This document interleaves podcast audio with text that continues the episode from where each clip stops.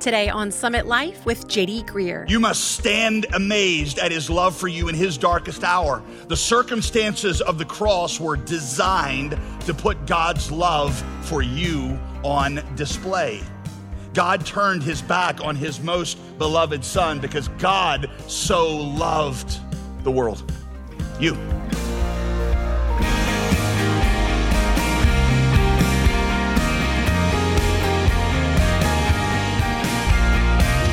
Welcome to Summit Life with pastor, author, and theologian JD Greear. I'm your host, Molly Vidovich. Today we're looking at what is possibly the most shocking moment in all of Scripture when God the Father turned his face away from his son Jesus. And why did he choose to do that? So that by his son's sacrifice, he could ultimately welcome us into his presence someday. It's part of our new teaching series called The Difficult Sayings of Jesus. And if you've missed any of the previous messages, you can hear them free of charge at jdgreear.com. Today, we'll hear the conclusion of a message we began last week titled, Why Have You Forsaken Me? Mark chapter 14, verse 32. And they, that is the disciples and Jesus, went to a place called Gethsemane, which literally in Aramaic means oil press. And Jesus said to his disciples, Sit here while I pray. And he took with him Peter and James and John, and he began to be greatly distressed and troubled. And going on a little farther, he fell on the ground and prayed that if it were possible, the hour might pass from him. And he said, Abba, Father, Daddy, all things are possible for you. Remove this cup from me. Yet not what I will, but what you will.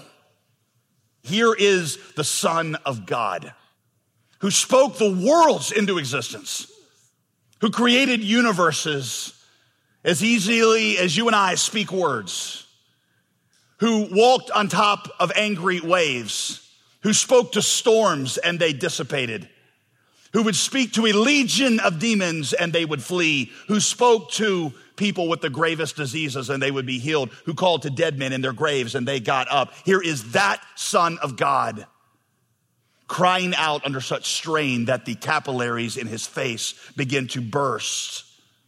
What did he see? Keep reading, verse 36. Notice what he prays Abba, Father, Daddy. All things are possible for you. Remove this cup from me. But look at this for the first time in his life, for the first time in eternity, there is no response. See it, verse 37? Actually, what you don't see in verse 37? Silence. You see, I'd always thought that what made Jesus' death so bad were the physical horrors that went along with it, and they were terrible. Jesus was nailed up on a cross naked in a public place in the full light of day. So, yes, the physical horrors of the cross were terrible, but listen, that is not in Gethsemane what made Jesus stagger. It was the abandonment by God that he faced. That was the horror of the cross for him. In Gethsemane, Jesus looked full into the cup of God's wrath, and it overwhelmed him so badly that it almost killed him. Jesus stood in the way of the wrath of God. He took the cup. He took it in our place. He drank it to the dregs. He turned it over, set it down and said, it is finished. By the way, would you really, would you really entertain the idea that there are multiple ways to God? As if God, you know, Jesus says to God, um, if there's any other way, let the cup pass from me. And God's like, well, actually, there is a, another way. There's actually lots of other ways. You just got to be a good person, be sincere. You'll be there fine. What greater insult could you possibly give to Jesus Christ? Here he is in the hour when he calls out for his daddy. If there's any other way, and God said there is no other way. God had determined to save us, and this was the only way. If you and I had been in that garden and we had stood beside Jesus and said, No, no, don't touch this, Jesus would have said, I have to. This cup is your cup. And I am drinking it in your place so that you will not have to. He was despised and rejected of men. He was in this garden a man of sorrows and acquainted with grief. Surely, though, he was bearing our sorrows, yet we esteemed him stricken, smitten by God, and afflicted, but he was wounded for our transgressions. He was bruised for our iniquities. The price of our peace was upon him so that by his stripes we would be healed. All we like sheep, you see, had gone astray. We had turned everyone to our own way. So the Lord laid on him in that moment the iniquity of us all. He drank that cup in my place so that not a drop would be left for me. You see, that's what the gospel is. In its purest essence, the gospel is one word, substitution. The way we say it around here is four words Jesus in my place. Jesus drank the cup that I deserved. He had lived the life that I should have lived. He died the death that I should have died. He drank this cup in my place so that no condemnation will be left for me because now I'm in Christ Jesus. It's not that God is just feeling merciful to me now. It's not that he's in a good mood. It's that every bit of the condemnation got poured onto Jesus. So there's nothing left for me. And it's offered to you and I as a gift. Here's the question. Have you received it personally? Because it's a gift. It's a gift where he, t- somebody will pay for your sin. Either you will drink this cup on your own, a cup that was so bad that it almost killed Jesus just looking at it, or Jesus will take it in your place. Have you received it as your own? That's what Gethsemane meant for you and what it meant for your salvation. Now, let me tell you what it means for you as you walk through the dark valleys of pain and loneliness. And then I want to tell you really quickly, right toward the end, what it means for us as we think about the mission that God has given to us. Here's number one. I'm going to borrow the words of another pastor here for this first point. Number one, you must stand amazed at his love for you in his darkest hour. You must stand amazed at his love for you in his darkest hour. The cross, Paul says, put on display for us the depth of the love of God. That's why the angels, Peter said, long to look into it because in there they saw something about the love of God that could not be captured in words. The angels who look into God's face every day long to get a greater glimpse into what you and I are looking into right now. Jonathan Edwards asked this question. Think about this. He said, Why? Why is it that the Father gave Jesus this glimpse before he got to the cross? Why show Jesus in Gethsemane? Why give him a glimpse of it before he gets there? In fact, he said, you think about it, it's actually kind of dangerous because maybe Jesus could have changed his mind having seen it. Why? Why did he give Jesus a glimpse before he, why not wait till he was securely fastened to the cross before giving him that glimpse? Here was his answer. It was so, watch this, we could see Jesus go to the cross voluntarily, knowing full well what he was about to experience so that his love for us would be put on display even more. The circumstances of the cross were designed to put God's love for you on display. God turned his back on his most beloved son because God so loved the world. You. The Gospel of Luke says that right toward the end of this encounter, an angel came to minister to Jesus. How did the angel minister to Jesus in that moment? We don't know. We don't know what the angel said. But I wonder if Hebrews 12, 2 gives us an, a hint. Hebrews 12, 2, for the joy, listen to this, for the joy that was set before Jesus, he endured the cross. Joy. Maybe he said something that helped give Jesus joy as he went to the cross. Well, the joy of what? Well, here's another way of asking that. What was the one thing that Jesus would have after the cross that he did not have before? What was the joy set before him that gave him the capacity to endure? What would he obtain on that side of the cross that he did not have on this side of the cross? What was that thing? The approval of God, the pleasure of God? Already had that. The kingship of the universe? Already his. What was the one thing that he would have after the cross that he did not have before it? You. You. He was doing this to save you. Isaiah 43 says he went to the cross because we were precious in his sight. Precious, I've told you that word means you give up anything else on earth for it. I told you my kids are precious to me. There's nothing on earth that I have that I would not give up for my children. If I found out that my children had a disease, a disease that could not be cured except by one medicine, a medicine that had not been approved by insurance. And the doctor said, to get this medicine, you're going to have to sell everything that you ever had, everything you're ever going to have, and go into debt for the rest of your life. Without the slightest hesitation, I would turn my back on all of it to obtain that medicine. Why? Because my children are precious to me. Isaiah 43 4, the God who created the universe, who could have created 10 million more universes with just a word. That God thought of you as precious. Isaiah 43 4, I gave up the world for you. 1 John 3 1, behold, what manner of love the Father has given unto us that we should be called the children of God. See, sometimes there's not explanation. That's what John said. You just behold it. You just behold the wondrous mystery, Christ the Lord upon the tree. In the stead of ruined sinners hangs the Lamb in victory. And can it be that I should gain an interest in my Savior's blood? Died he for me who caused his pain? For me who him to death pursued? Amazing love, how can it be that thou, my God, should die for me. Or an older hymn that we don't sing much anymore. Could we with ink the ocean fill, and were the skies of parchment made, where every stalk on earth a quill, and every man a scribe by trade, to write the love of God above would drain the ocean dry, nor could the scroll contain the whole. They're stretched from sky to sky. There is, there is no explanation.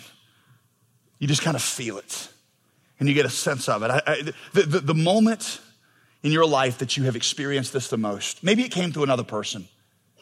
Maybe it was the love, he had a good father. Maybe it was a good father's love, and you thought this is something like the love of God.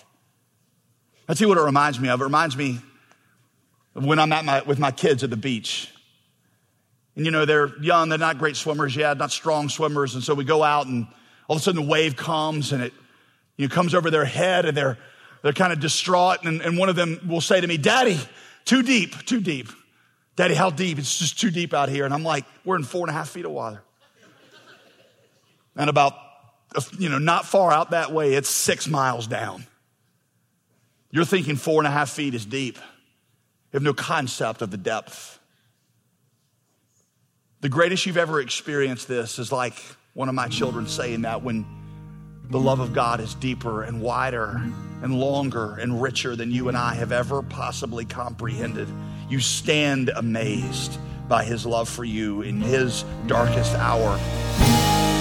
This is Summit Life with JD Greear. Before we return to today's teaching, I want to share with you an exciting new resource that we're offering to our listeners this month, and it's called the Gospel Flipbook. As Pastor JD often reminds us, the gospel isn't just the diving board into Christianity, it's actually the whole pool. And that's why we've created this spiral bound collection of flashcards to help you dive deeper into the four gospels of Matthew, Mark, Luke, and John. Inside the flipbook, you'll find a reading plan that takes you through all four Gospels, information about the authors, key passages, important memory verses, and reflective prayers. This is an excellent tool to help you grow in your understanding of the gospel and apply it to your daily life. We'd love to send you a copy with your gift to this ministry today, so just give us a call at 866 335 5220 or visit jdgreear.com to get your copy of the Gospel Flipbook. Now let's return to today's teaching on Summit Life. Once again, here's Pastor JD. Number two, you believe in his love for you in your darkest hour. You believe in his love for you in your darkest hour. You see, because Jesus faced utter aloneness, because he was rejected by God in my place, I, listen, never have to fear really being forsaken by God. Because that's what the whole idea of substitution is. He took my place. He took my condemnation. He took any rejection, any aloneness that I deserved. He took it. So now I can say there is no condemnation for me who is in Christ Jesus. Why? Because all the condemnation, the entire cup was taken by Jesus. For God to give me a cup of condemnation would act like Jesus hadn't done it. So now I say there's no condemnation. It's not that God is just favorably disposed to me, it's that there's nothing left. He took it all in my place. So that now when I walk through the valley of the shadow of death, I can say, I fear no evil. Why? Because you are with me and you took the evil in my place. Surely goodness and mercy will follow me all the days of my life. Why? Because evil and wrath were taken by Jesus, so goodness and mercy would be left for me. Surely goodness and mercy will follow me all the days of my life. That's not a nursery rhyme. That is a reflection on what happened to Gethsemane. There's nothing left for me but goodness and mercy. Nothing. I know many of you have gone through some tremendously terrible things. And I knew that during those times, it felt like God had abandoned you, like you were alone. You weren't. This shows it. It's even popular among Christians. I've heard some say this I'm just going through my Gethsemane. I do not mean to minimize your pain, but no, you are not. You will never have a Gethsemane. Never. Because Jesus went through the only one. You will never be forsaken because he was forsaken so that you would never be. So when you say, Where is God? Why didn't he stop this? Why didn't he do something? I talked to a guy this week who said that. Where was God when my dad died? Where was God when the church that I was a part of turned its back on my mother, now a widow? Where was God? Why wasn't he doing something about that? Gethsemane shows you that the one thing you never need to doubt is his love. This is where he was. John Owen said that in light of the cross, the greatest unkindness you could ever give to God is to doubt the intensity of his love for you. We do not understand all that God is doing in our darkest hour any more than the disciples understood what was happening here. But we can never, we must never doubt his love. While we slept in sin, he voluntarily went into hell for us. You ever feel like God's sleeping in your life? You ever feel like, where's God? I feel like he's asleep. See, what this garden shows you is actually the opposite. While you and I were sleeping comfortably in sin, that's the very moment that Jesus was awake all by himself. And that's where he went into hell voluntarily while you slept. So when you feel alone, when you feel like nobody cares, when you feel like you are forgotten, look to the God of Gethsemane. If God did not abandon you at this point, when hell was literally squeezing the life out of him, do you really think he would abandon you now? If you feel abandoned by God, you're wrong. You have to be. You see, on a sunny hillside in Galilee, Jesus taught us to pray, Our Father who art in heaven. And then in the dark garden of Gethsemane, he taught us to pray, Our Father, my Father who has went through hell for me. Therefore, I know that he can never forsake me. He never could because he didn't do it at this moment. Isaiah would ask it this way Can a mother forget the baby at her breast or have no compassion on the child she's born? Is that even possible? That's what Isaiah is asking. Is it even possible for a woman who just gave birth to a baby to be so callous and hard toward that baby that she forgets that baby? Isaiah answers this question, though she may forget.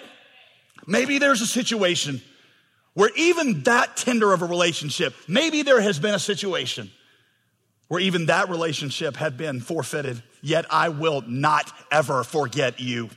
See, I've engraved you on the palms of my hands. You see, maybe you have been forgotten or forsaken by the most tender human relationship. Maybe it was your mother. Maybe it was your father. Maybe it was a spouse. Maybe it was a friend. Maybe it was your child. But your God, your Father, this Savior cannot and will not. He went through Gethsemane. He went through hell and He has literally engraved you on the palms of His hands. See from His head, His hands, His feet. Sorrow and love flow mingled down. Did e'er such love and or sorrow meet? Or joy compose so rich a crown?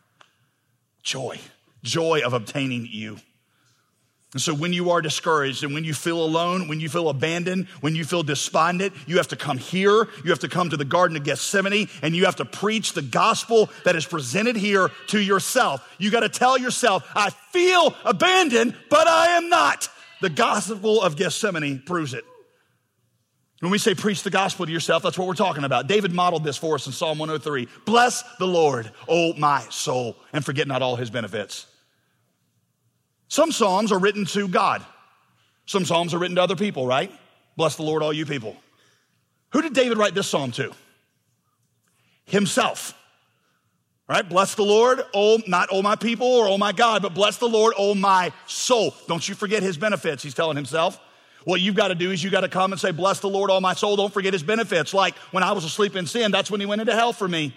When I was condemned, that's when he took my condemnation. And you got to say to yourself, if he did not withhold his son in this moment, how would he not also freely with him give all things? Is there any good thing he would withhold from those of us who know him? Can anything separate me from the love of God that is in Christ Jesus? You got to preach the gospel to your despondent self. You need to stop listening. Listen, you need to stop listening to your fearful, doubting heart and start preaching the gospel to it. Listen, here's what people say. They're like, oh, well, you got to get in touch with yourself and kind of get down. That's the last thing you need to be getting in touch with. You don't want to be listening to what's going on out in there because that's a fallen heart and it will lie to you every single time. You got to stop listening to your fearful heart and you got to start preaching Gethsemane to your heart. And do not mumble when you do it. Be long winded if you have to. Be longer winded than I am. And you defy those feelings of despondency with faith in the gospel of Gethsemane. And then you'll start to say things like this with Paul in pain. Though the outward man perishes, the inward man is being renewed day by day. Though I am poor, yet in him I am rich. Though I have nothing, yet in him I possess all things.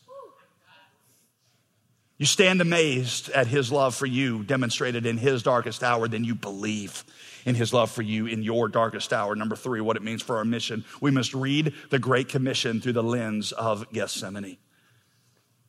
We got to read the Great Commission through the lens of Gethsemane. The Great Commission is that we would go and make disciples of all the nations.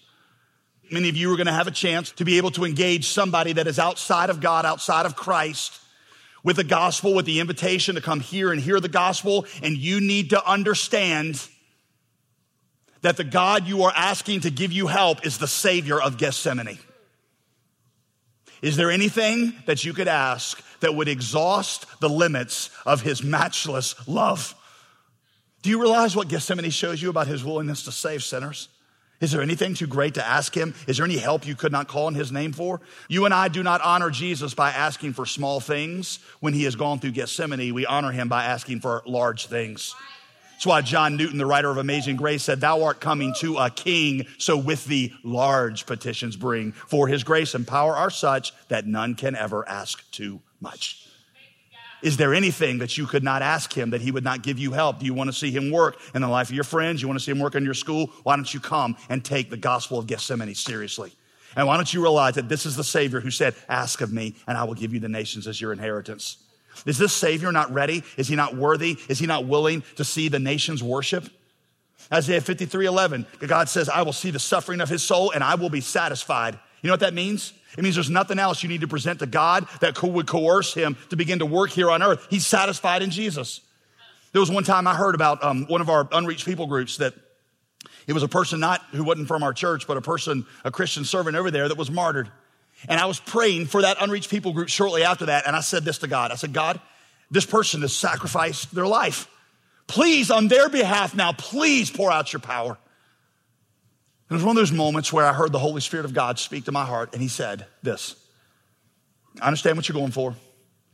Do not insult my son by acting like there was something else that would move my heart for these people that was greater than the sacrifice my son gave. I will see the suffering of his soul and I will be satisfied. Jesus Christ shed his blood so the nations would worship. So here's my question for you, Summit Church. Do the size of your prayers mirror the size of his sacrifice. Jesus did not die so that you could ask him small things.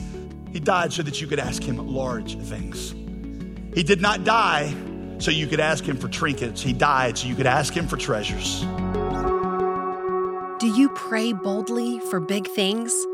It's time to pray fearlessly for God's glory to be shown. You're listening to Summit Life with JD Greear. If you happen to join us a little late today, you can listen to this entire message again when you visit us online at jdgreear.com. We have a wonderful new resource available to you today. I told you about it a little earlier. It's called the Gospel Flip Book. Whether you've never read through the Gospels of Matthew, Mark, Luke, and John, or maybe you've read them a hundred times, either way, we want to equip you to see the scriptures that tell us about Jesus and his ministry in a fresh, insightful way. This new flip book features a 40 day reading plan, details about the authors of the books and to whom they were written, key truths gleaned from each gospel, and some reflection questions and memory verses to help you apply the book's message to your life. We'll send you a copy of the Gospel Flip Book as our way of saying thanks for your generous support. You can also request the book when you make your first gift as a monthly gospel partner. Gospel partners commit to regular giving, and in a real sense, they're the backbone of this ministry. If you've been growing through this program, then why not join the team today? Give us a call at 866 335 5220. That number again is 866 335 5220. Or you can give and request the book online at jdgreear.com. Your support is essential to our mission, and we're so grateful for every contribution. I'm Molly Vidovich, inviting you to join us tomorrow when we'll look at one of the most misunderstood statements that Jesus ever made. That's Tuesday on Summit Life with JD Greear. Today's program was produced and sponsored by JD Greear Ministries.